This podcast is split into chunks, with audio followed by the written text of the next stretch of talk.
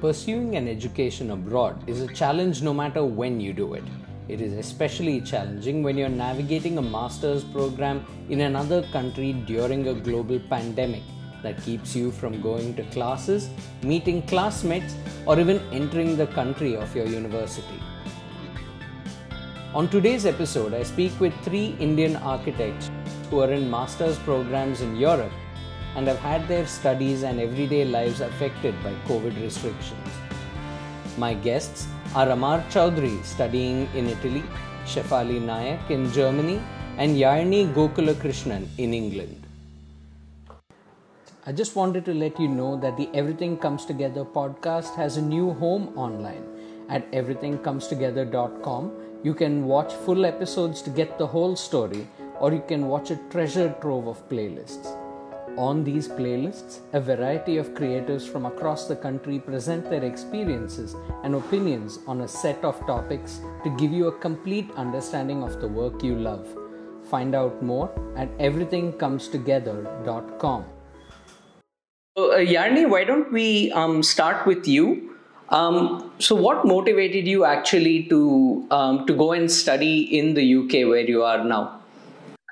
Well, I think um, several things. Uh, I think I'll start by saying my reason for you know studying a master's itself in the first place. Uh, so, like like you rightly said, I mean, it all started before uh, COVID nineteen pandemic was even a thing. And um, so I'd finished my architecture in India, and then I had worked for a couple of years. And um, I mean, I always felt like I've missed out on you know good quality education um, and uh, uh, and yeah, I mean, I I'm a person who enjoys learning, who is always even you know while working, I realized that the best part about uh, it was you know picking up new things, going to going into the office uh, every day, and then um, just doing something new. Okay. So I I always knew that I was going to like you know do a master's, and uh, yeah, I mean, so I, I was working, and then the timing just felt right. I felt like I had enough experience to also um, know what exactly a master's that I want to do in. Uh, so, and then, you know, I applied. Yeah, so that was the reason. And then I started looking at uh, colleges and university courses in different countries. And so the main reason what, for choosing UK is that uh, they offer um, two-year stay-back work visa. And okay. I am like, you know, focused on finding work after uh, studying. So that was my main reason. And also, I think uh, the course, the courses over here really aligned with my interests. And I, again, like I want to do a one-year master's. I don't want to do a two-year master's. So I, I think it was just like you know several things that contributed collectively towards choosing UK as my uh, yeah place of study. Okay, and uh, Shefali, how are things for you? So the frivolous reason is I like the climate here. I'm very comfortable with the climate here. It's too hot okay. in India.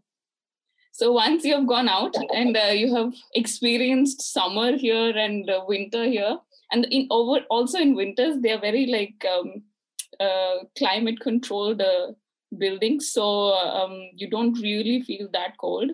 Uh, and I have worked in New Delhi, which goes down to minus, and it's horrible in winters over there. So overall, I think I'm more efficient and happy as a person when the I'm, I'm comfortable in the temperature. Yeah. So I think that's a very good reason. yeah. So considering the humidity has just kicked in here, so so I've also had experience in Vellore, right? So uh, after New Delhi, I was also in Vellore, and the heat would just kill me, and I would feel like it's all my fluid are getting sucked out of me. Even though houses were AC, workplace were AC, my car was AC, but still. So yeah, yeah, I, yeah. that was one. That's one of the reasons why I'm in Europe another reason was I anyway was very much interested in the subject that I'm pursuing right now. It's called uh, resource efficiency in architecture and planning. So it's a little bit more uh, in depth uh, and a little bit more technical uh, beyond sustainable architecture. So it doesn't just deal with uh, designing sustainably, but uh, material life cycles or um, using water as a resource in urban design. So I just thought that it was a good experience that way to know that if I'm going to go in depth for further, like in PhD, it's a good subject to start with. And uh, uh, the third most important reason is that there's no tuition fees in Germany. And uh, as I have already had a master's uh, from the UK and I've spent a lot, this time I was like, at least I can fund my studies by myself. Yeah, I think so, that's the solid reason that I that yeah. until we spoke earlier, I didn't know that Germany had no uh, tuition fees yeah, Germany at does all. not have tuition fee. I wouldn't say uh, about that for all the subjects because there are some subjects that are uh, categorically for international students uh, in yeah. in universities like TU Berlin or TU Munich or uh, Karlsruhe Institute of Technology. So some of the places would have, but 90% of them don't have a tuition fee. You just pay a semester fee, which is fine. Okay. Yeah. And Amar, uh, how about you? Um, for me, unlike um, what Yalini said, I had zero intentions of doing masters at all. That was not even in my foreseeable future. I was very well happy practicing in India, but uh, over the course of like whatever experience I was getting is when um, there were a few aspects of my practice that really intrigued me, and which was uh, the fact that architecture and urban design were perceived as two such separate things, and uh, no matter how much you tried, you could not get to design a building in India that would, in a way, give back to the street or the neighborhood as such. Because, I mean, face it, every building you design in India, you have compound walls on all four sides. So, you know, what is your building contributing to that uh, aspect? So that's when I started doing research. And for me, it was more to understand how is this field practiced and perceived in, in countries apart from India. And I had a little bit of experience earlier of that so I started researching on courses that had kind of like a dual focus on architecture and urban design. So because I did not want to do it purely as an MArch nor as a master in urban design. So that's when I came across a select few courses that had like a dual combination, uh, you know, of both these uh, these things. So it will more yeah it will more to understand where i'm going and tomorrow when i want to continue practicing am i going in the right direction or are, are there additional possibilities of practicing and perceiving the field in a different way so i just wanted to explore my capabilities and abilities more. Learning yes but for me it was more about how are things perceived there in, in a different space uh, which could have also happened if i could have gotten a job here. Like ideally that was my plan to get to try working here to understand. But sadly you cannot work as an architect in a different country unless you have a degree from there. So in order to do that i got into masters okay so um, so which means that if you were an, a practicing architect here you wouldn't be able to go and work there unless you got some sort of certification so essentially i um, I interned, like, I mean, yeah, I, since I interned abroad before, uh, even though I had finished my bachelor's degree, if I go back, I would still be an intern. I could not be hired as an architect. In order to be hired as an architect, I needed an MArch degree from there. I had to pass the, I had to legally be certified as an architect in whichever country I want to work in. Uh, with my Council of Architecture uh, certification, I could not do that. And if I'm not wrong, there are very, very few universities in India whose degree is actually valid elsewhere. If I'm not wrong, CEPT is one, but I'm, I'm not sure. I mean, I don't have the facts. But the degree which I had was not valid, uh, valid outside India. Okay, and um, you were also talking about uh, having some experience uh, abroad, right? So, so mm. you have spent some time uh, interning in uh, uh, I think you were interning in France and before that you yeah, and Shefali I, I was were in uh, I think you guys met up in the UK some years ago right Right. So 2013. So this is like the biggest coincidence when you told that Shefali was also going to be on board because the last we met was in 2013. Uh, we we attended a summer school workshop in University of Lincoln, Uh, it was called Rethinking Architecture. Uh, uh, and coincidentally, the lines of that was also the same, you know, blurring the lines between architecture and urban design. Uh, so that was one experience back in 2013. And in 2015, I interned in Paris for a duration of about six months. That was like a, a, a part of my undergraduate compulsory internship. The reason why I did that was also I interned for six months in Chennai and I interned for six months there, and it was more like, how is it different? You know, how are these two practices so radically different from each other? Yeah, and um, what did you actually um, do your internship in Paris for? I mean, I mean, I imagine it's not easy to. I mean, it's not common, at least, to get an internship in another country, right? It isn't. In fact, uh, um, I did have to apply to multiple firms. Like, obviously, for them to actually hire, it's not as simple as how it's in India, where you know you're just like, okay, you're accepted as an intern. They had to send all my details to their labor office, and I had to uh, get insured by the company, etc., etc. Especially since I was not studying there, I did not have a valid visa already to you know be there. So this company was fairly very very nice and kind enough to do that. And uh, I didn't even ask them, and they said, You come in here, and as per the French law, we have to take care of all your expenditure as a student.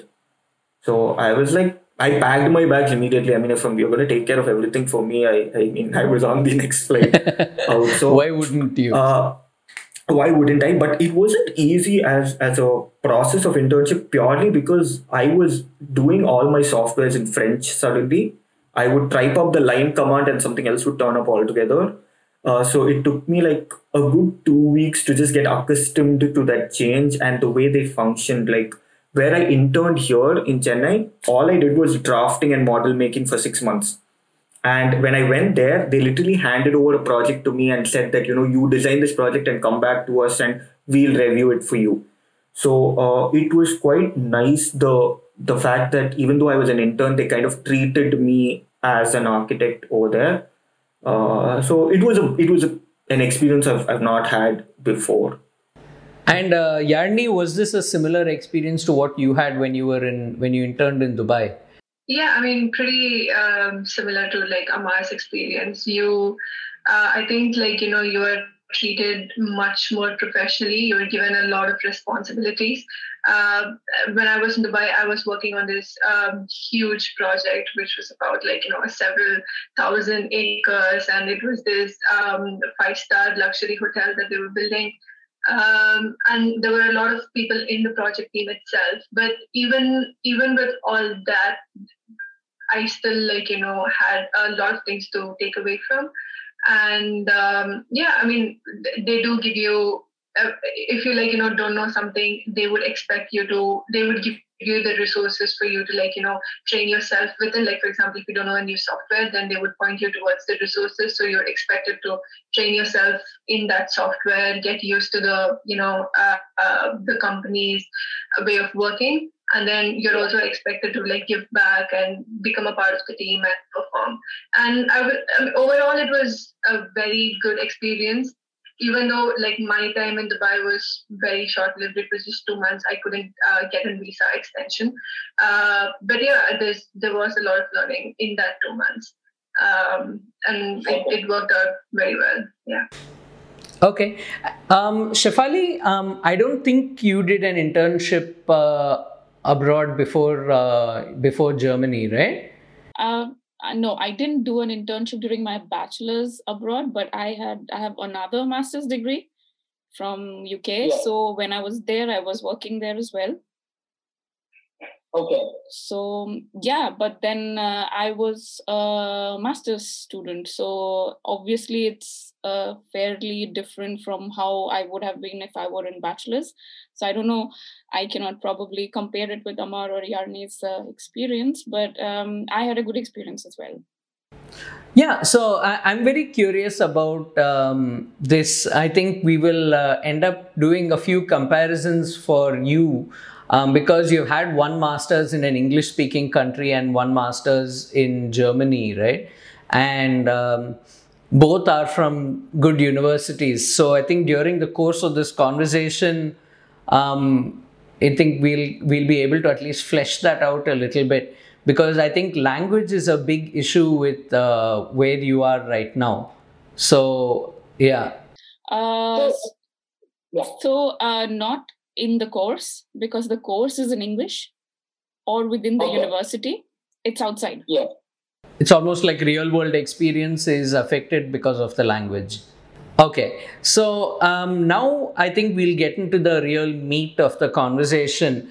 Um, uh, I just wanted to get each of your unique perspectives of how you guys went about um, getting to where you are today, where you're studying today. Uh, Yarni, let's just start with you. Um, uh, you said you started your um, your application process to go and study um, about a year in advance. Um, so I think I started my process pretty early, but not as early as I would like because um, I, will come on to that later. So I started my process um, a year before my course officially starts started, and um, yeah, uh, it, and the thing is, I, I, think that was still late because I had missed out on a lot of uh, scholarship opportunities because of that. Uh, because if you're aiming for a scholarship, like there is a big Chevening one, um, and then there is there are also a couple of other things offered by uh, the common the Commonwealth scholarship offered by the British Council. So I'd missed out on all that at that point, um, but still, I mean, I started and uh, I took like a good I think a month, two months to two and a half months just writing my SOP because, uh, yeah, I mean, I wanted it all to leak, to be my own words and be my own experiences. And it was, and I was also working full time at that time. So I would, my planning, my application planning happened after work uh, from like, you know, 10 a.m. to 2 a.m. unholy hours in unholy hours. So, um, yeah, I mean, uh, but I would say like it was, uh, it was quite challenging to balance both um, yeah. But yeah, I mean, like, yeah, and, I I think it's also very important, you know, for you to like write your own SOP because I know some of my friends uh, who have gone on to study masters where uh, they've they've like you know uh, seen examples from the internet and then they've tried to like you know incorporate that. Uh, but if if if you're aiming for a scholarship or if you want your application to get noticed, I think it's best to just write your own you know uh, own reflections of your own journey um, yeah so I, t- I took like two months to write SOP and then I took uh, I think a month and a half to apply uh, to all the universities that I wanted to get into. I wasn't looking at any other countries because uh, from uh, from very early on I fixated on UK. Oh. So yeah, I mean that way, yeah, it, it, it was pretty straightforward. Uh, and then, so once I finished all the first set of applications for all the universities, then there was separate application procedure for scholarships okay. as well. So yeah, that after, and that took a good month and two months. Yeah. Yeah, and so um, so so tell me, wh- why did you choose this particular university? What what what really singled this one out? Uh, well, I think mainly the uh, the scholarship. I got a 50 percent of my tuition, uh, yeah, scholarship to study on this course. Um, so it was mainly that, and up until the final, you know, just before like finally deciding, I was conflicted between this university and also another one, and also Kent, University of Kent, because I'd gotten a scholarship uh, there as well. Okay. And um, yeah but then but but yeah the course modules were also very similar. So uh, but i think here there was a better scholarship and, okay. and also it's a bigger university and I and another another thing that actually prompted me towards choosing this is the city uh, itself. So I'm studying in University of Bath. I don't think I've mentioned that. Yeah. So uh, Bath is a very beautiful uh, place, and you know it's, it's very quaint. It has this old world old world charm towards it, and uh, yeah, these are the things that I think personally I preferred this uh, over like you know big cities and uh, yeah, so that's that's one of the reasons. Amar, why don't we also hear from you about uh, your experience because um, I think you had you had actually done a lot of research work about what actually has to happen and what people can do to go and study abroad. Uh, right. So for me, my whole process started a good year and a half before I actually planned to go. And uh, coincidentally, you were one of the people who actually like initiated that because uh, you had mentioned to me that uh, had gotten the Fulbright scholarship.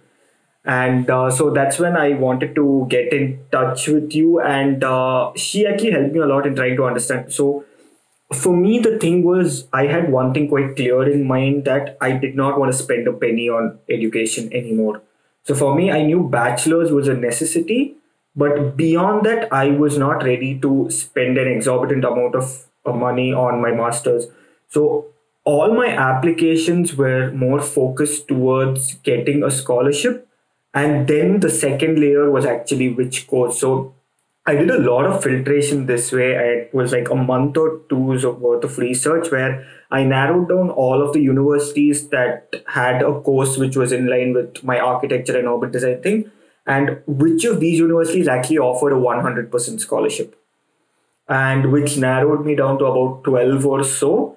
And uh, I did not restrict myself to uh, just you know a couple of countries. Like I was okay with it being being anywhere so yeah, I started it say around September 2019 is when I started. So March of 2018 is I started my whole process of the application. So the research gave me good enough time because I knew when my scholarship dates are and usually when you're looking at uh, say a 100% scholarship you need to apply well one year in advance to the commencement um, where exactly did you get all this information about um, each university scholarship uh, you know how, how much whether they give you a full scholarship or a part scholarship? Is there any one place where you got this information so uh, there are two kinds of scholarship essentially one is a university given one and one is an external sources where you can get it most of the time if i'm not wrong very very few universities give you 100% so if you want to go for a 100% you need to go for an external source of scholarship like how Yalni was mentioning, you had the uh, Chevening Scholarship or the Commonwealth. Those are also some of the ones that I applied to. Apart from that, one very good resource I could find was the Ministry of External Affairs uh, website, that is Indian Ministry of External Affairs. If you go in there, you actually have an education tab that lists down what are the possible scholarship that every country in the world has to offer. So, uh, like yeah, so if you actually go in there, everything along with the deadline and all of that, so usually how these scholarships function are they are done jointly with the Ministry of External Affairs. So it's like the government of such so and so country partners up with the Indian government and selects a n number of students from the country who are eligible for that scholarship. And every scholarship is targeted towards a specific course. Like some might some scholarships are only for aeronautical for instance. Some only for architecture some purely for computer engineering so i spent a good one week in the website of ministry of external affairs trying to find out the different government related because most of the government related ones are 100% scholarship and that's when i came across uh, uh, multiple ones of which one scholarship is what i got uh, so the research aspect is a lot, uh, but the thing is there are so many scholarships that are available which many people don't know. In fact, towards the end of it, I have like a huge Excel file created country-wise split, which says the which email address you need to submit, what are the documents you need to do. Uh, you know, you need to submit alongside each of these and all that. So now, if someone asks me this, I, I have an Excel file ready that I can, you know, send it across to them. So that's well, why I think the one and a half can, year. I can include that in the episode description. Yeah, yeah, for sure. okay, can I just say that after this, I think a lot of people are going to send you a request and ask you to share with them the Excel sheet. right. So, uh, uh, yeah. So that was that was I think uh, for me the process was a little bit longer purely because of that. The applications for the university. Uh, in comparison to what I'd been through for the scholarship was actually very, very simple. Because what you mainly need is an SOP, and like Yalni rightly mentioned, the SOP is like I think crucial. I did almost 35 drafts of an SOP uh, till I finally reached one. Yeah. And Shreya criticized a lot of those drafts, by the way. and uh, I sent it to her as well. So I sent it to multiple people, and finally, after getting everyone's input, it took me a good three months to get my SOP right. So yeah, I think finally I started in March. I finished my applications in December of 2018 to start my course of September next year. Fantastic. Um, and to Yarni and Shefali, Shreya that he's talking about is my wife who um, who got a Fulbright scholarship. So they were uh, Amar and Shreya had something to talk about in terms of applications and everything like that. Um, so what did you? What scholarship did you actually end up with, Amar? Uh, so this one is called Invest Your Talent in uh, Italy. It's a scholarship that is jointly given by the Ministry of uh, External Affairs of Italy and uh, India. And uh, essentially, what it does is there are a select few. It's not just architecture. I think they have around ten courses for which you're eligible to do that. Uh, there are some criteria. You need to be under 27 in order to be eligible for that. And the application process was very simple I had to submit a one minute video convincing them why they should give me a scholarship. Nothing else. No portfolio, no SOP. A one minute video of you talking, convincing them. So if you're able to convince them in one minute, it's it's yours. So that was quite tricky because when it's a SOP, you can write how much ever you want, right? You can give this thing. But when you have to talk everything within 60 seconds, it was quite tricky and it took around 10 15 takes to actually get that right. Uh, essentially, what the scholarship covers is your entire tuition fee, and it gives you a stipend of 1000 euros every month uh, for your entire duration of your course. So it essentially takes care of your, you know, your rent, your food, etc., etc. Uh, and the only clause in the scholarship was that I have to intern free of charge for a period of 300 hours at any Italian company. That was the only clause from my end. Because their idea is to get talent from outside the country to work for them, is, is essentially what. And if the company does like you, they would like to take you on full fledged after that. I mean, that's, I think, their main focus.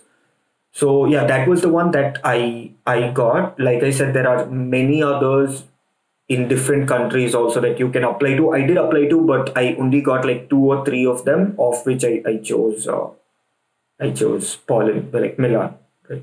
And I suppose why you chose this particular college is because uh, you were getting a full scholarship to go and study there.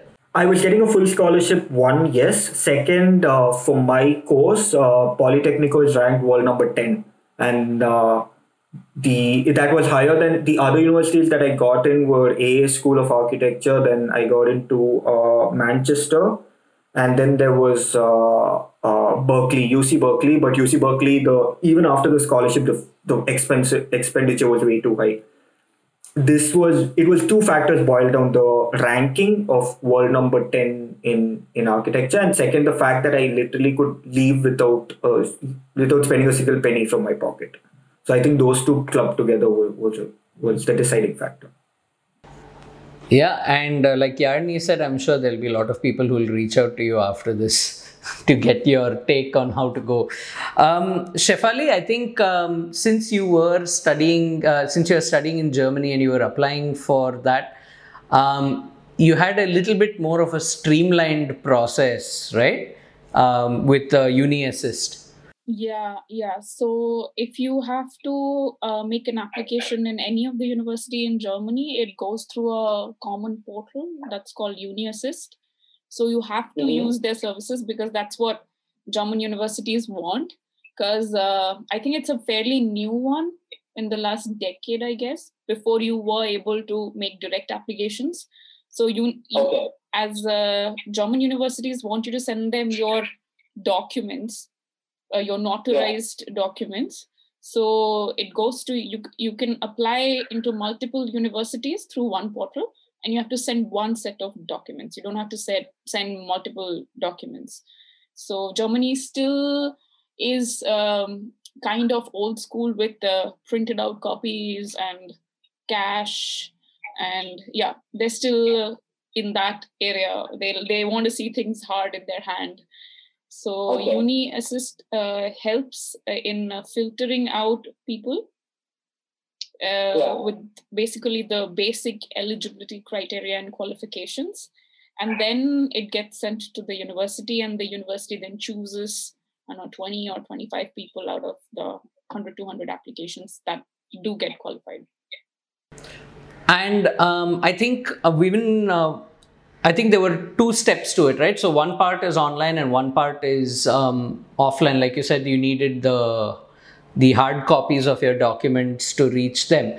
Now, um, when you apply using UniAssist, is it a single application and they filter it down to the colleges, or do you have to apply to the individual colleges through UniAssist? So um, in the online portal, you have to make uh, different applications to different Mhm. universities, and it Okay. gets kind of stored within it. Uh, Okay. But when you post them, you post them just one set of documents which they need to verify um, of what you have told them about. For example, with your bachelor's degree, and also um, German universities, depending on also the course, they have different cutoffs for your GPAs.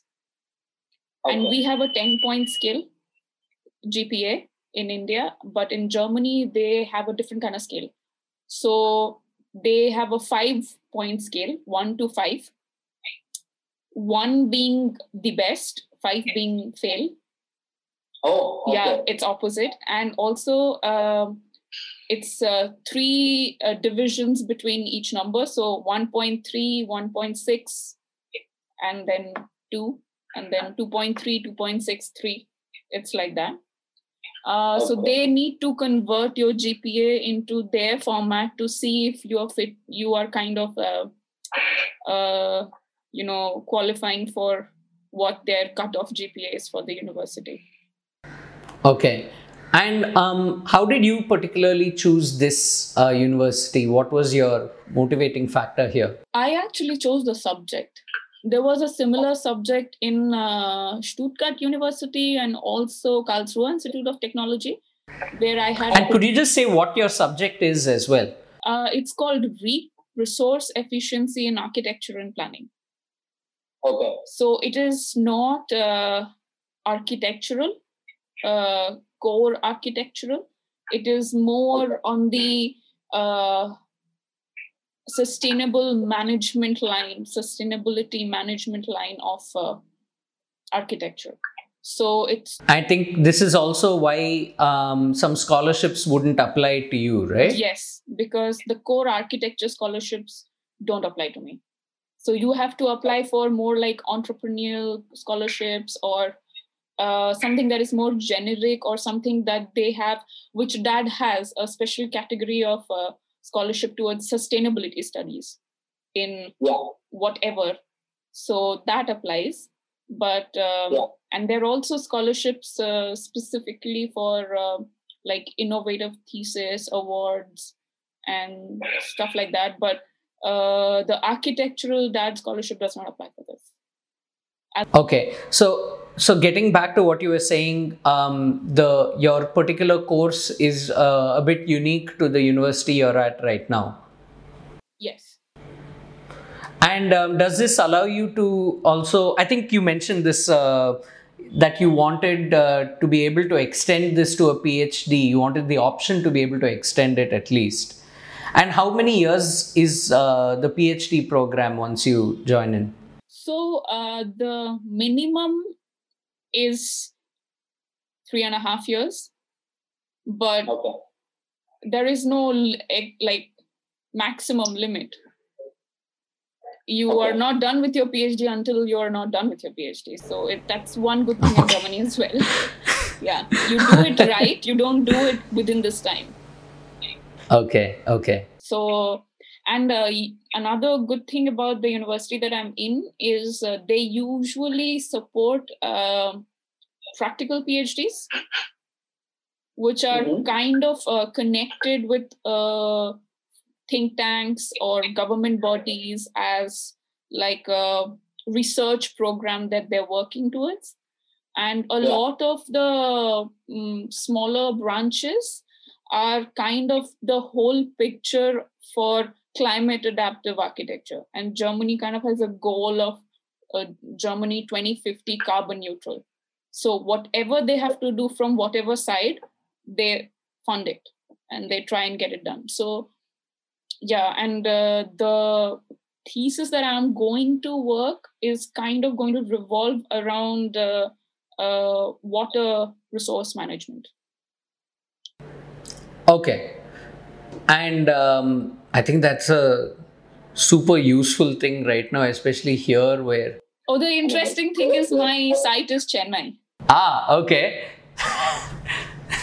so what you talked about the weather being very uh, very conducive to you in uh, Europe is not going to apply at all if Chennai is in your sights. Yeah, that's true. But I think it also came up with the whole problem that uh, Chennai has uh, two extremes. Like they, it has flooding and it has drought back to back. And somehow there is this challenge of water resource not being managed right when there is flooding and letting it go into uh, the Bay of Bengal and uh, um, Indian Ocean, and uh, then there is immediate drought. What can be done in like the urban context where it works out? So um, yeah, more or less it's in that direction.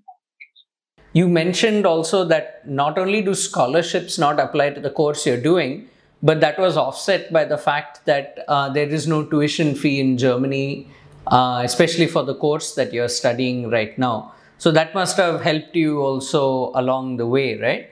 But uh, now, as part of that, um, what do you actually pay anything to the university? So if I if there were a scholarship that I would have got, then it would have been a lump sum amount that goes to you. Okay. Yeah. So it's not it's because there's no tuition fees. So Yeah. it's just you get a lump sum amount, uh, like five thousand euros or ten thousand euros, and yeah, and that probably would go towards my living cost. Okay. Yeah. Okay. Uh, however, it's different in case of uh, UK or uh, like Amar said with uh, Milano, where it goes into tuition fees as well as a stipend. So here the scholarship would have worked out different. Uh, now that I I anyway had uh, decided upon Germany because of no tuition fee criteria is because I didn't want to be dependent on scholarship. Uh, Okay. I was like, okay, even if I don't get one scholarship, I am not going to not go. And uh, yes, I do pay a certain fee to um, the university, which is called as a semester registration fee Okay. and uh, it is different in different universities depending where the university is at if it's a small town it's much lower it's based on the standard of living of the city as i'm in a metropolitan which is hamburg so my fees is 330 euros a semester Okay. And what does that uh, include? that that covers that also covers uh, a lot of discounts for students in a in different places and it also includes my uh, metro bus all sorts of public transport uh, pass for the whole semester. So basically i am paying for that. The yeah.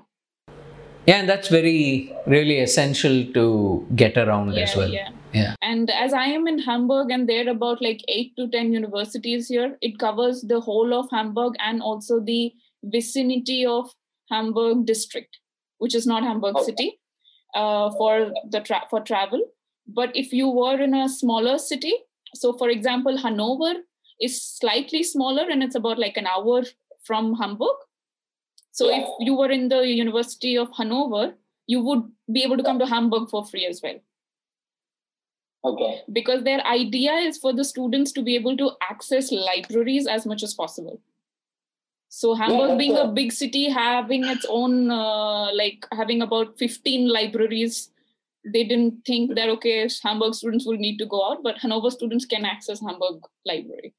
Also with this uh, fee that you pay uh, you Yeah. can uh, you can use library resources or hiring of books or whatever from any university or any national library like central library uh, Okay. yeah so it has a lot of perks in it So now that um, we know how you guys actually got to your universities, the application process, scholarship process, and so on, um, I would like to talk about um, the campus experience. And uh, Amar, you told me something very there was one particular sentence that you used which I found very interesting, um, which is your master's education is more up, is about 80% the experience of studying there and 20% the education while studying there.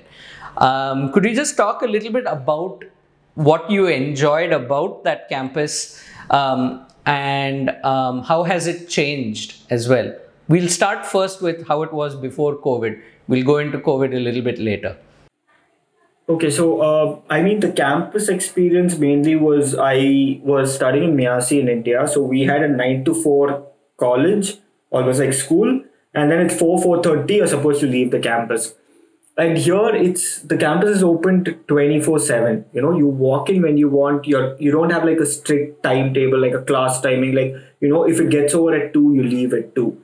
You stay back, you work, and uh, one I don't know if this is there with other universities uh, with Polimi, every project has to be done in a group. You don't do it alone.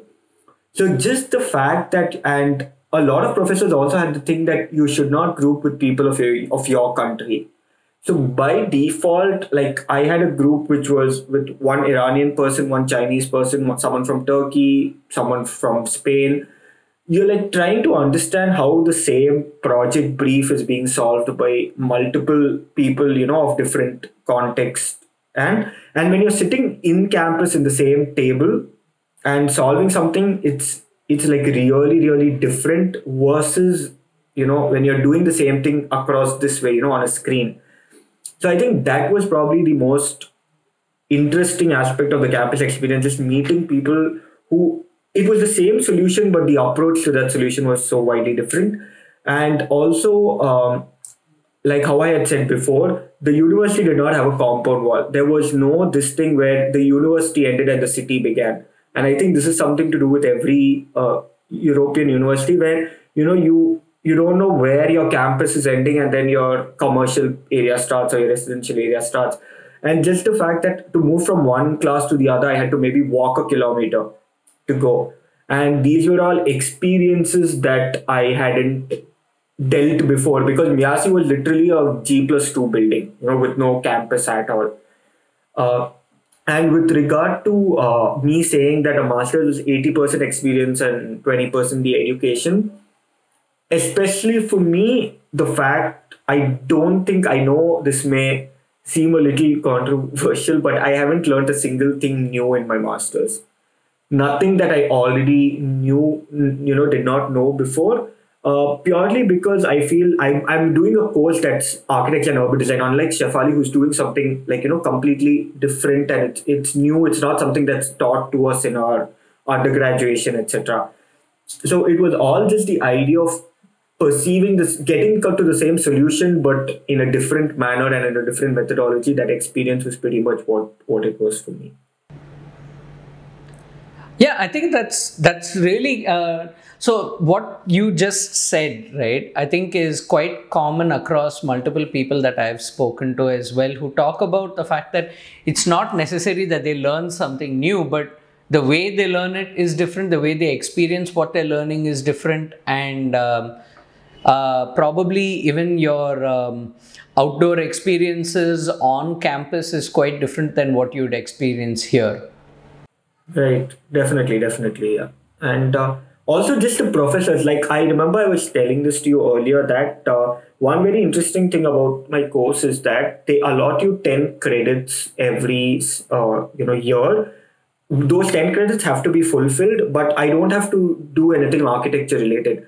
I can go to the mathematics department and do uh, take a studio which is mathematical, or I can go to a physics department or to any department. So I have the freedom of studying something that's not necessarily architecture or urban design. So I think that fills the gap of, you know, how are you trying to do something different than what you are. So I think that level of, uh, you know, uh, openness, like, you know, where you don't have to study only this, like how it, how we are used to in our Indian universities, I think they are a little bit more free. They don't think you need to only study this in order to get your degree. Okay. And Shefali, I think um, the campus that you're on is, a, as you said, it was an urban campus. And I guess it was not sprawling grounds that um, extend into the city and things like that, right? You're very much a part of the city. Yeah, um, I you know you have reached Hafen City when the um, the metro station is called Hafen City University. So that's yeah. You get out of that, you walk like about 200 meters, and there's there's your building. But the building is not like going too vertical. It is uh, about four floors high, but it's also kind of spread out, and Yeah. in the harbor. So one side is you see ships and other things going, and there's like a space for students to sit, and that's attached to the canteen, which is called Mensa here. And Okay. um, rest others are divided into um, departments. And it's a very Bauhaus looking building. Yeah, it's a very striking building. Yeah. Mm. So very, very international style. Um, yeah. Um, I think um, also this is a good time for to ask you and Amar about your experiences uh, as things changed, right? So before COVID, uh, it was probably a bit more open. You would have been able to have your um, uh, studios and your lectures and everything like that in person, right? And there would have been a lot more social interaction. Um, Amar, so I heard about what was happening with you a little earlier than I heard about what's happening with Shefali. Um, that you that you came back in your second semester because of COVID last year, right? So Yeah. how hard was it for you to come back um, and study from here? Um, it was honestly, I would say, the two best semesters of my master's. I did it online. So I honestly discount those two semesters as they were kind of worthless because of the fact that my two studios of semester two and semester three, one was supposed to be an on site work in Venice, and the second was supposed to be an on site work in Marrakesh in Morocco. And I did the same work on Google Maps. So the entire those two semesters were supposed to be going to Venice or going to Morocco and understanding the site physically, experiencing it, and then giving your proposals. And none of that happened. Though I've never visited either of the two cities, and I just had to go through YouTube and video blogs and try to get my interpretation of those, and then give out a proposal. Uh, and also, what happened was this was the first time that any of these professors were actually doing an online course. So for them, they have also been teaching the same course so many years as a physical uh, studio, right? Like, you know, you go, they come to site with you and teach you. It was very difficult for them also to translate the same thing in an online manner. Even they were learning how to do it. So uh, I would say it was it wasn't possible to do that like i we, we probably achieved only 30% of the result that we had hoped to achieve had it been an in-person studio. So uh, especially for those two semesters i was very unlucky where uh, the teaching aspect was it wasn't it and i don't blame them because they couldn't do anything you know? There's only so much even they can give you over a laptop. So yeah i think that uh, that specific thing was quite difficult to do it do it online And now, um, for your final semester, you're back in Milan.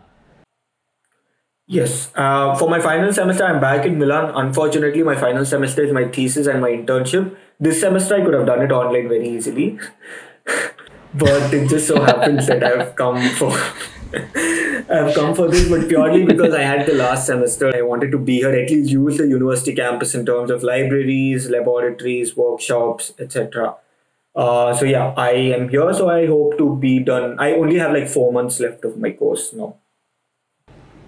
Okay, and uh, Shefali, um, you never came back to India um, at all, right? You stayed there throughout.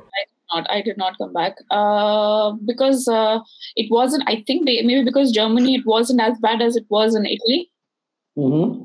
Yeah, and uh, they somehow were able to like uh, uh, manage s- somewhat where it wasn't going off the charts and crazy. Uh, So and Hamburg was also kind of uh, one of the big cities that was least affected. Yeah. So Okay.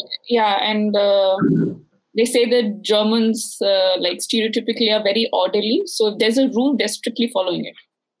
There's no crazy things happening, and uh, yeah, they and they police each other also for following it. Yeah. So I guess that's a good thing. Very good thing. Very good thing. Very boring, but very good thing. Yeah, yeah. So uh, I didn't have to go back, and uh, like Amar said, it was similar with me. My last semester was supposed to be a um, in Niš Serbia, Yeah. and Yeah. uh, it was an on-site project which we did online. With uh, al- also, it was kind of like a collaborative uh, project with the Niš School of uh, Technology and from their architecture department. So we had Zoom meetings, and we would ask our tandem group over there, and it was also group to go take pictures of the site and give ask them questions and ask them to go to the site and get us the information so that we can work on it so yeah we managed how much ever resources were at hand with that and Yeah. uh, yeah even we could under- understand that it was challenge for our professors too because it was their first experience um, Yeah. yeah so uh, when i was interviewed for my position uh, for next semester the first thing the professors are saying can you come up with more interactive things that we can do over zoom so that it's it's more like a learn more better learning experience so i can understand them asking that and then saying that okay as you have also had the very recent experience it would be Yeah. really nice where you can give us feedback on how we can make the whole learning and the whole design approach um, more uh, um, like entertaining and not boring and people are trying to like switch off the camera and move away from the screen kind of thing. And i was like yeah, Yeah. okay I will, I will work on that definitely. And uh, uh, like yesterday we're still working on our final project uh, report. So yesterday i was Mm. at my friend's place and she was saying can you believe it? We all had jobs. We all had like uh, we all left our jobs and came into a full-time masters for a college university life and we are sitting in front of the computer if we knew this we would be still working right and i was like yeah that's true Yarni, I think uh, you have a unique start to your masters where uh, you started your masters during COVID. I think it was in November, was it? That's right. Yeah, yeah. It was end of September. Yeah. Okay, and uh, end of September, and you started actually studying your masters online from India. Right. Yeah. So, uh, what what was? Uh, just talk me through how you managed to get started once you actually reached England, and um, what what has that experience been like? Have you been able to experience the campus at all? Uh, well, yes and no, because so when I started my master's in India, it so my master's course deals with um, energy efficiency, deals with um, net zero buildings, and it and we also learn about you know the strategies uh, that would reduce carbon emissions from buildings. So it is a very technical course, and um, you know, un- unlike Amar said, uh, about like you know uh, knowing all these concepts I, I i don't. I didn't have i mean whatever i'm learning uh, whatever i have learned everything was completely new so uh, while i was in india i think i mean uh, that was okay. It, it, it was okay to do it online because it is a very individualistic um, uh, you know course where you have to like learn these things and you have to pick up on these concepts and you have to uh, you know go to library and you have to um, you'll have to like improve your knowledge. So and our professors also encourage that. They also encourage self study so in our first semester how how it basically structured is our first semester is where uh, we are being introduced to you know all these technical concepts. And the second semester we have a multidisciplinary project that we work with not just people in my course but then people in the other courses in the department. Like for example uh, in my team we'll have somebody from uh, conservation. And then we'll have somebody from uh, structure um, structure and materials and then we'll have somebody else from uh, modern building design and then and then you know somebody else from my course. So all of these like you know different disciplines together collectively work on a project brief so that will be my second semester which i i have just started. It, it's been a week. And my third semester is going to be a final dissertation. So when i was in india it was the i, I was in india for a short time. Uh, i think um, one and a half months after into my first semester i moved over here. So which which wasn't too bad to be honest because like i said i mean it it, it was all these like new concepts and uh, you can wrap around your head uh, anywhere in the world. Uh, yeah. Uh, but I would say one negative thing was sort of like you know relating to the context all these uh, is being talked about because um, it is a course where our very first lecture was in climate change. So and it's a course that requires you to understand you know the context and the different uh, climatic conditions around the world uh, so yeah i mean while our professors were talking about uh, heating dominated climate in india we have a cooling dominated climate. So even though you can like you know look up charts online and you can try to like go into google map and understand uh, everything that's happening but I think the experience is much more fruitful if you experience it yourself so that yeah you sort of you know understand and you can relate to whatever you're studying better. So i felt like i felt that uh, i was able to relate to things better after coming to the uk and um, i mean and settling down wasn't too much of a hassle. Uh, yeah because i mean i think we're all living luckily we're all living at a time where uh, technology and communication has become um, has you know has has has become uh, hugely like important and it's right there at the forefront of things.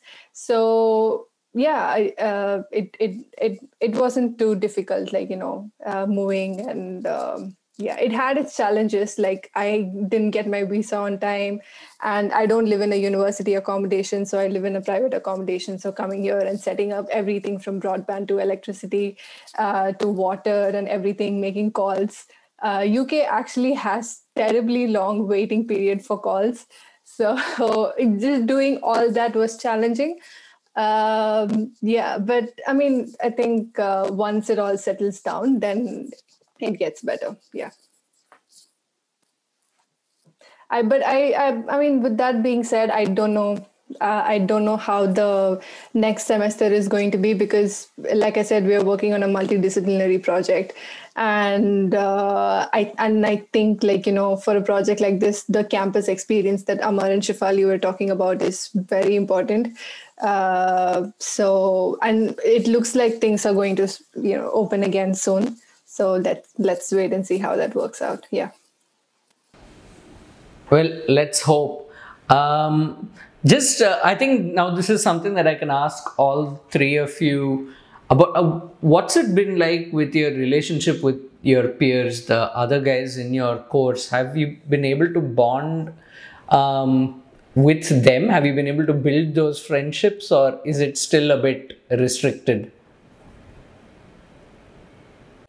I mean, for me, luckily, the I was there for a good five months before COVID uh, started, so I was able to make yes, in terms of friends, quite a lot from different backgrounds. Like you know, I went and purely because we were made to work in groups, right? So you're meeting new people in literally every studio. So I was quite lucky, and it was only in the first semester that I managed to make friends. And after the other two semesters, when you're online, you're not meeting anybody new at all because you're sitting on you know in your own room. So luckily that at least i'm grateful that there was at least one semester where i could interact with people. Okay. What about you shefali? Yeah i mean i have been here the whole time and all the semesters we have one project that is group yeah. work yeah we have um, i have been able to make pretty good friends i think the social life got affected because of covid Mm-hmm. Other than that, even when it was like summer, people were barbecuing, people were out, and there's a river over here, so they do water sports. So we, I have had uh, whatever I could have got the best out of it. So yeah. Pretty fortunate in that. But if you, if I would like to, if I would have to compare this with when I was in Edinburgh, then definitely massive difference because because also a, there's a cultural difference between German people Yeah. and uh, Scottish people. Yeah. So uh, yeah, I think uh, culturally this country is slightly introverted. Hmm. You will take some time to like warm up to them. So Warm I up have to yeah. Close German friends, but it took me a while before I was in the inner circle with them and I was close to them. Uh, unlike uh, in the UK, and I don't know about uh, Italy, but Italians are pretty, uh, you know, warm and welcoming. So uh, I guess uh, that that would be one thing, especially which is a cultural aspect. So you, I think you were saying you were telling me um, uh, while we spoke for the pre-interview that uh, you guys had a group text with all your uh, classmates and things like that, and it's pretty much stayed the same right. now, right? Uh, so I think uh, you know making friendships. I would say uh, definitely I have made friends, uh, but I think the process were a bit delayed because uh, in the beginning, you know how everybody was sort of like getting used to the whole online, um, online, you know, a way of uh, online method of teaching uh, even though even though some of my uh, course mates were in Bath, they weren't able to go to the university because uh, England had its restrictions. People were able to go only once a week. Um, uh, but yeah, so in the beginning, it was just like you know people logging in when there is a class, and then people logging off when the lecture gets over. Uh, but I think, like you know, like I said earlier, we are all uh, well connected at in this age. So we have like a WhatsApp group chat, and uh, we've uh, and then we, I mean, consciously we all made it a point to like you know uh, have uh, private sessions amongst private Zoom sessions amongst ourselves uh, without like you know the university or without the lecturer involved, and um, that has worked out great. And we also uh, once I got over here, I think I uh, I met a lot of my classmates also, and um, yeah, so. Uh, I, I, you know, one thing that actually surprised me through all this COVID experience is our ability to adapt. I think uh, everybody has, you know, adapted quite uh, well, and um, yeah, my my course also we, we're eleven in my class, and all of all of us actually come from like you know different parts of the world. So meeting them was really nice because you get, I mean, I got like an insight into uh, their cultures and uh, the different things, their way of like, you know, approaching uh, different things. So that was, that was really nice. I don't have like a um, experience to compare it to, like how Amar and Shefali had pre-COVID campus experience. Uh, but um, yeah, I mean, doing it like digitally uh, is pretty good, I would say. Yeah. Um, I have one um, quick question. You don't need to elaborate too much on it. Uh, this is for uh, for you, uh, hmm. Yarni and Amar, because both of you actually have studied your course online from India and then online in the city or the hmm. country where you are at right hmm. now. Is there too much of a difference between the two? No, here the only difference is that tomorrow, tomorrow, if I want to work, like you know, post my studio hours, I can still meet my group mates and work. You know, because they're all in Milan. But there, even if I had to work with them, I still had to do that. You know, over the Microsoft Teams app, and I couldn't like meet or design together. That that's probably the only difference. The fact that all of us are in the same place. Also, the time difference Oh, would be a yes, challenge. Definitely. You know, last semester there was one group member of mine was in Canada, and I was in India, and then there was one more in Milan. So it would it like it would take us so long to just schedule one time where everybody could be awake and you know can actually attend the call. Yeah, I think that is what I did not face as a problem. That even though our classes were online and everything, in Germany, the rules were you can meet uh, two households at a time, two households with maximum five people. This was before things got a little crazy. So we were four people in a group and we were uh, three households. We were like, whatever, we are meeting at somebody's kitchen table and whoever had the biggest place and we will sit together and work together. So somehow we did manage to do it if not in campus in somebody's kitchen table yeah i mean just one thing to add on to this is i think uh, you know doing it online over here um, is slightly advantageous because there you have the university's library and um, yeah which is open 24 7 and uh, you know once your class gets over and if you feel like you've got like you know too much screen time and if you want to take a break but at the same time uh, if you've got work to do you can always you know go to the library and um, and yeah you can like meet people in campus as well uh, which, which which is good because I think any day physical learning and it's much better than you know doing it online. So yeah. So now that um, two of you, um, uh, Shefali and Amar, you're in countries where English is not the primary language. Um, could you briefly uh, just uh, mention just a couple of things that people need to take into account if they want to come and study in some in something like Germany or Italy? Shefali? With Germany, I can say that if somebody is planning on coming here, even if the course is in English, I would uh, mm-hmm. like uh, very sternly suggest to at least get uh, an elementary level of German knowledge because okay. the signboards, everything is in German. You should know what is the alternative. Like if you go into a, um, a grocery store, everything is in German. So to get a clarification of which aisle is for what, and also there are similarities uh, between English language and German language. So elementary should not be that hard. Um, okay. And there, there, are so many institutes like Goethe in uh, India where you can get that uh, thing done, or Deutsch Academy maybe in uh, consulates.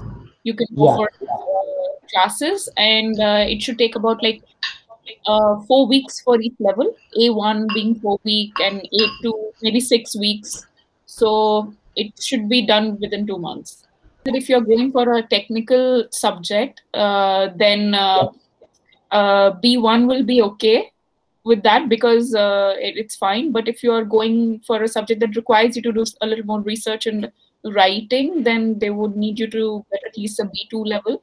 And B1 and B2, each level probably takes six weeks to master, or at least get used to it. Mastering is long. It's not going to be crazy difficult because everyone speaks in English over here. They know how to speak in English, but you will yeah. always to like prompt them into switching their language for your comfort sometimes it's uh, you feel like okay i'm being bored uh, and they're obviously comfortable in English, uh, sorry, German. So it's best to know the language.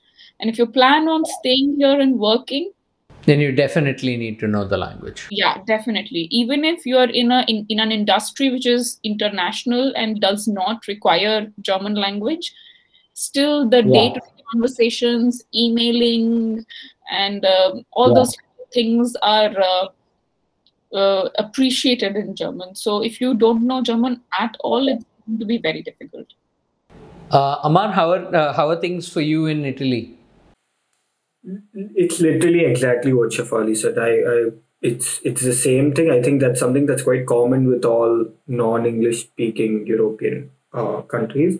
Even with professors, though they may talk to you in in English, their English may not be as strong as their Italian. So an Italian person may be able to explain his concepts easier to them, and it might be like the communication may be a little more slow.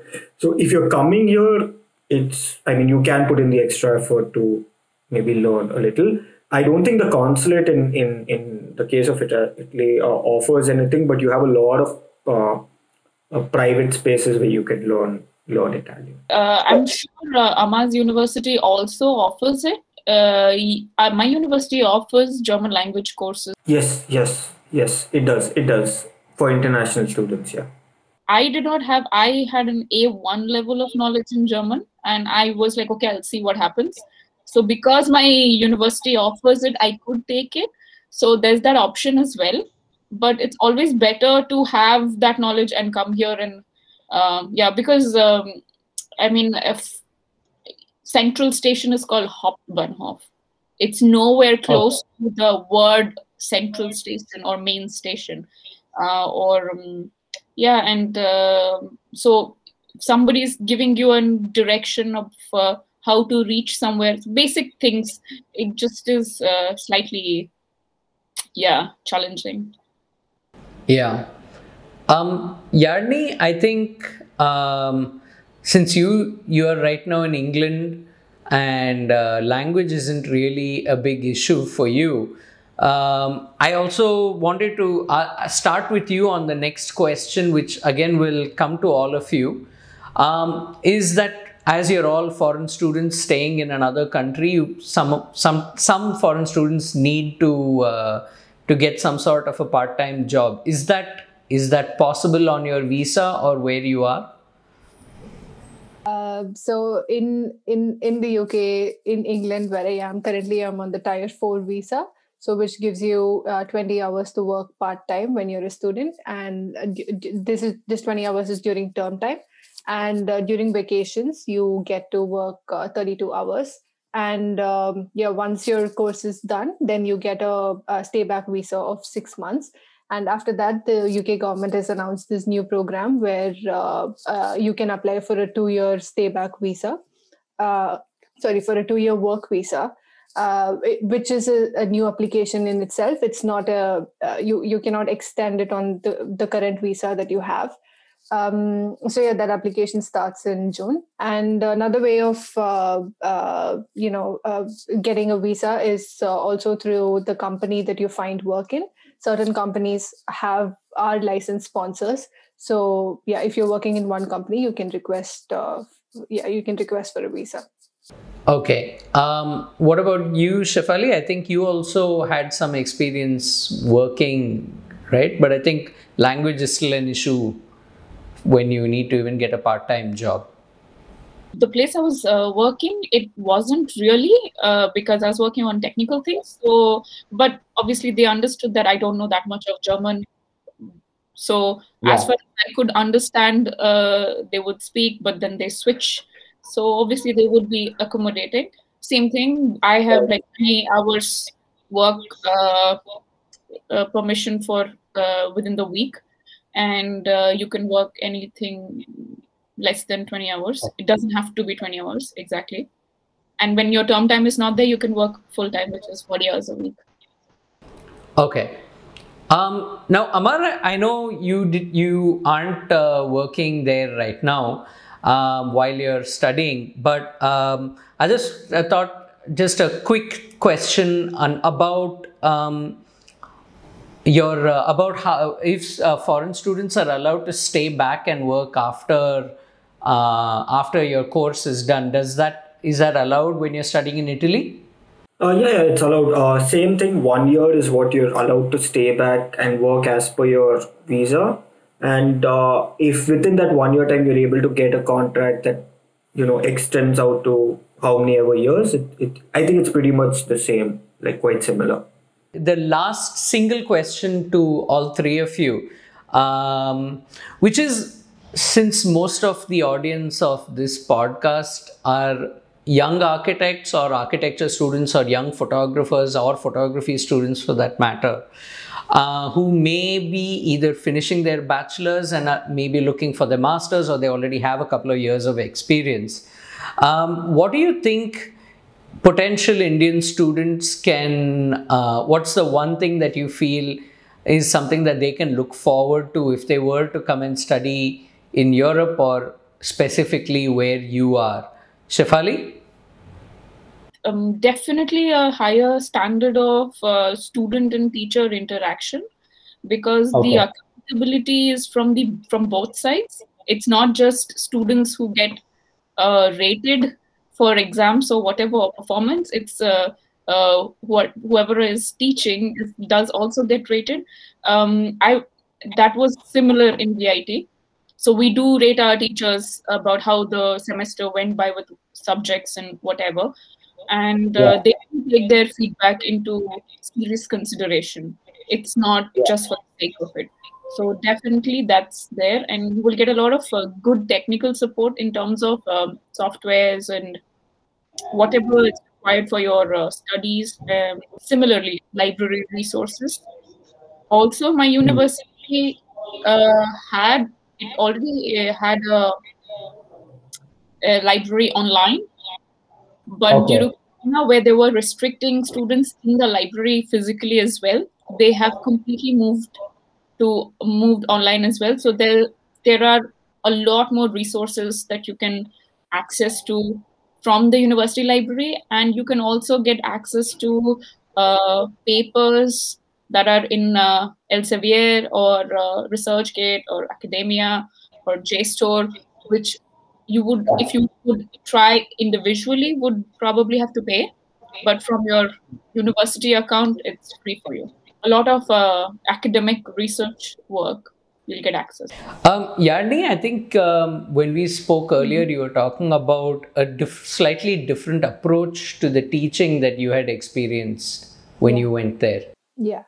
I think uh, this might sound boring, but then uh, one thing that you can look forward to is the uh, disciplined way of things. Uh, when I say disciplined, I mean like you know structured uh, systems and structured uh, method of study, or even like you know when it comes to work. I think things here are much more structured, so it almost like you know makes your life as a student very easy uh, because yeah i mean like there is a tried and tested method of study and which is suggested to you. So you just have to like you know uh, follow that and make the best use of it. And um, i would say another thing to look forward to I, I think it's you know it's a very pretty landscape and the change of environment is always very good. And uh, especially if, if you're in a technical course uh, I think like you know it helps to be over here and apply the things that you're learning, or even even if it's not a technical course, even if it's a design course. It, it, I think in a field like architecture, it's all about you know the experience and the exposure that you get uh, that you get from you know everything, right? Um, from meeting people or from experiencing a new culture, or it can even be like you know eating a different food. Uh, I think I think yeah. Uh, what I'm trying to say is um, there there are a lot of sources for you to get inspired from.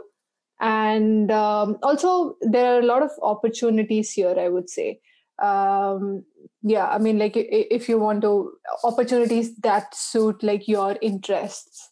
Uh, like for example uh, if you if if you're somebody who's like you know uh, interested in um, uh, let's say like wine making or like you know even uh, going on a uh, going on a skyline tour or something like that. Uh, yeah then it, it, it, yeah you have the opportunity to sort of like indulge in all that. And uh, these things eventually will help you will give you like you know the break away from your academics and yeah overall it, it overall i think it makes it a fun experience. Yeah. Okay. Amar anything to add um, I mean, I I don't mean to be like uh, snobby, but have you seen that Instagram pay, uh, meme of you know what people think uh, students do abroad versus what they actually do? Uh, yeah. basically please don't glorify studying abroad. Uh, it's uh, it's nice, but the thing you should look forward to is don't look forward to too much. Okay it's it's not going to be like starkingly different like you're not going to get your minds blown and all of that.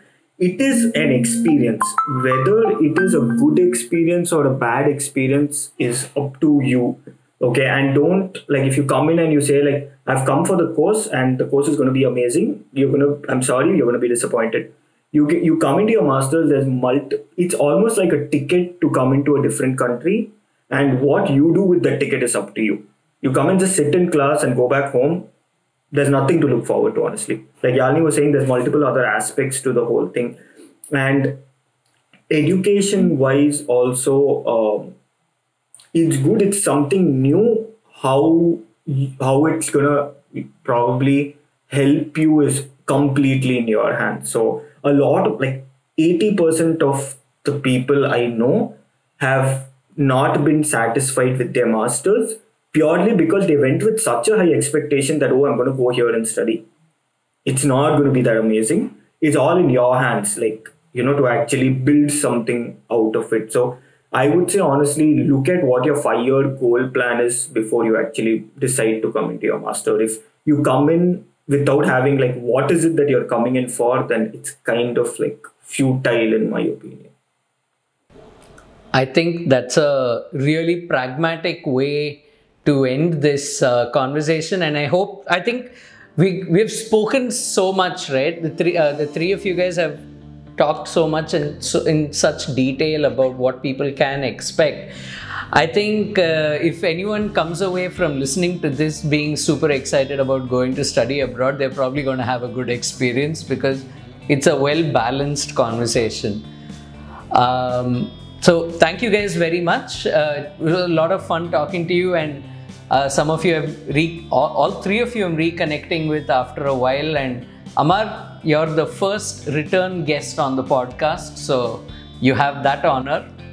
And uh, thank you guys so much.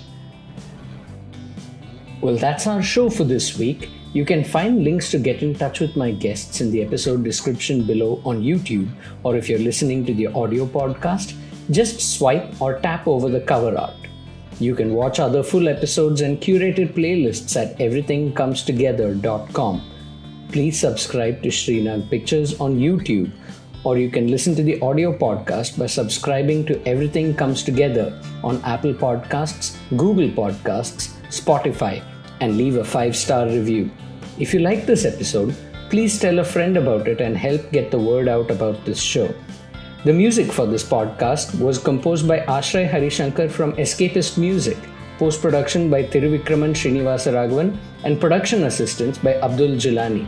Until we meet again with another fascinating guest, you can reach me on Instagram at Sreenag or at everythingcomestogether.com. Have a good day.